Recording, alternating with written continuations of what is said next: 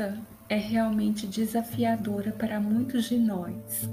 E para aqueles que não conseguem aceitar os ciclos de cada estação de nossas vidas, é impossível evitar a chegada da vida adulta.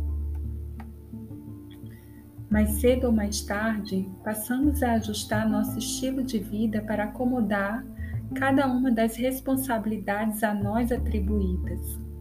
E para evitar os danos físicos, emocionais e mentais de viver como um adulto, é necessário aprender a amadurecer. A palavra maturidade parece importante para todos nós, pois todos nós amadurecemos fisicamente. Se olharmos para nossos corpos, veremos que cada um de nós temos corpos de adultos e isso significa corpos de homens e de mulheres. Mas o que exatamente é maturidade? A maturidade é apenas física? Maturidade é uma palavra ampla que significa plenitude, ou seja, uma atitude que é completa em si mesma. Mas aqui o ponto central do nosso pensamento é humano. E quando está relacionado ao humano, então em algum lugar temos que acreditar de que uma pessoa não pode ser completamente perfeita mas pode se aperfeiçoar a cada dia. Maturidade e imaturidade são palavras associadas à inteligência das nossas emoções, que significa basicamente pensar e agir como adulto. Por outro lado, o contrário acontece quando se pensa e age como uma criança. Em termos mais básicos, uma pessoa madura é alguém que age de acordo com sua idade enquanto uma pessoa imatura age como se fosse mais jovem do que realmente é. Não é muito difícil ouvirmos alguém falando: Você é muito maduro para a sua idade. Ou tem aqueles que se sentem insultados por dizerem: Você está agindo de maneira imatura para a sua idade. O que exatamente significa maturidade e imaturidade? Por que um é bom e o outro é ruim? Antes dos seis anos, quando a criança está aprendendo a falar, ela costuma fantasiar a história, o que é normal para essa fase. Dentro do que atinha ao comportamento de uma criança, não chamamos de mentira porque ela não tem a capacidade lógica de mentir. O que ela fala é totalmente inconsciente. A criança mente para evitar brigas ou por medo de desagradar mas na sua idade ela ainda não sabe diferenciar entre o bem e o mal. Durante a infância e a adolescência, diferentes redes de neurônios se dedicam a servir propósitos específicos. Podemos pensar neles como diferentes sistemas cerebrais. Os sistemas cerebrais que regulam as funções do corpo, como a frequência cardíaca, e processam nossos cinco sentidos, tende a se estabelecer muito cedo na vida. Outros sistemas cerebrais envolvidos em tarefas mais complexas, como comportamento social, passam por transformações mais graduais. A infância e a adolescência são os dois períodos durante os quais o cérebro passa pelas mudanças mais significativas e é mais receptivo à experiência.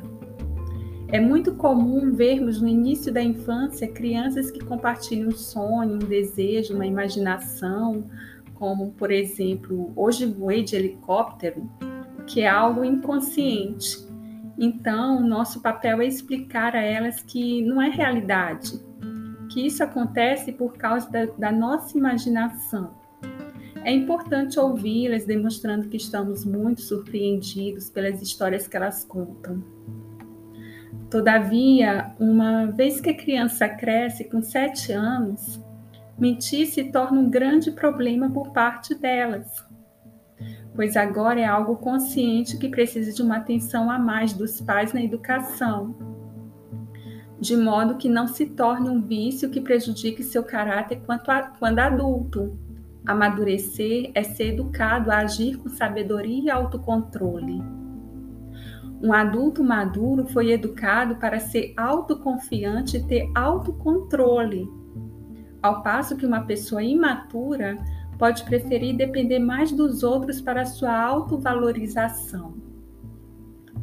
Isso muitas vezes se dá pela falta de apoio educacional durante a fase da infância, ficando dessa forma estagnados. Indivíduos imaturos também estarão mais inclinados a ter acessos de raiva quando não conseguem o que querem, repetindo o comportamento da infância. Isso ocorre porque tiveram controle limitado sobre suas emoções quando crianças. É fato que pessoas imaturas também são mais propensas a culpar os outros, em vez de aceitar suas responsabilidades.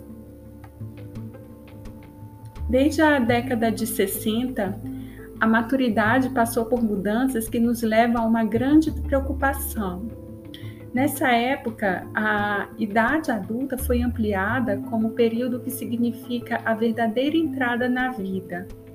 Basta ler as famosas obras de Carl Rogers, publicada naquela época nos Estados Unidos, o que conferiu à vida adulta uma perspectiva bem-sucedida, otimista e emancipatória quanto à tutela da infância. Hoje, ao contrário daquela época, vemos o surgimento de novas formas de família em contínua reestruturação.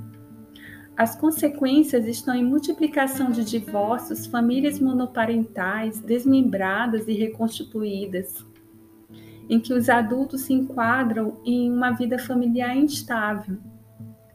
Dentro do, da própria família nuclear, composta por pais e irmãos, há dúvidas sobre a composição desejada, se é heterossexual, se é homossexual, biológica, parentesco emprestado. O trabalho também perdeu sua capacidade de estruturação, por ter passado por um grande desafeto. Se de um lado a exploração por parte dos empregadores por causa do aumento do desemprego nas sociedades, do outro lado há um profundo desamor objetivo de, de profissionais pelo mundo do trabalho, você pode comprovar como as pessoas andam sem paciência para ouvir umas às outras. E até em alguns aplicativos há o aceleramento de voz para reduzir o tempo de escuta. Os hospitais com profissionais que atendem gritando, quem chega passando mal ou morrendo. Estes são sinais claros de que a sociedade está em crise. Podemos ver também a rejeição subjetiva de adultos que não conseguem se integrar profissionalmente quando aparece uma vaga no trabalho, por considerarem repetitivo e sem status social.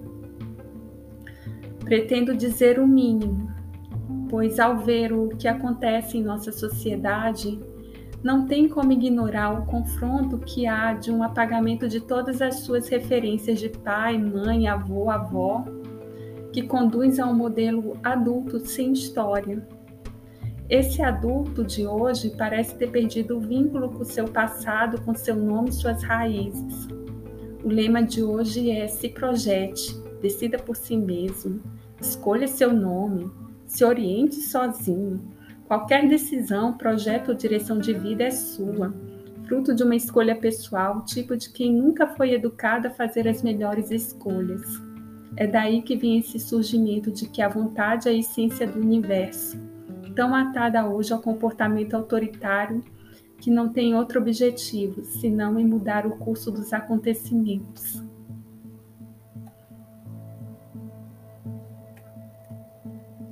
Por Thaís Rocholi, após modernidade, seu impacto para o amadurecimento.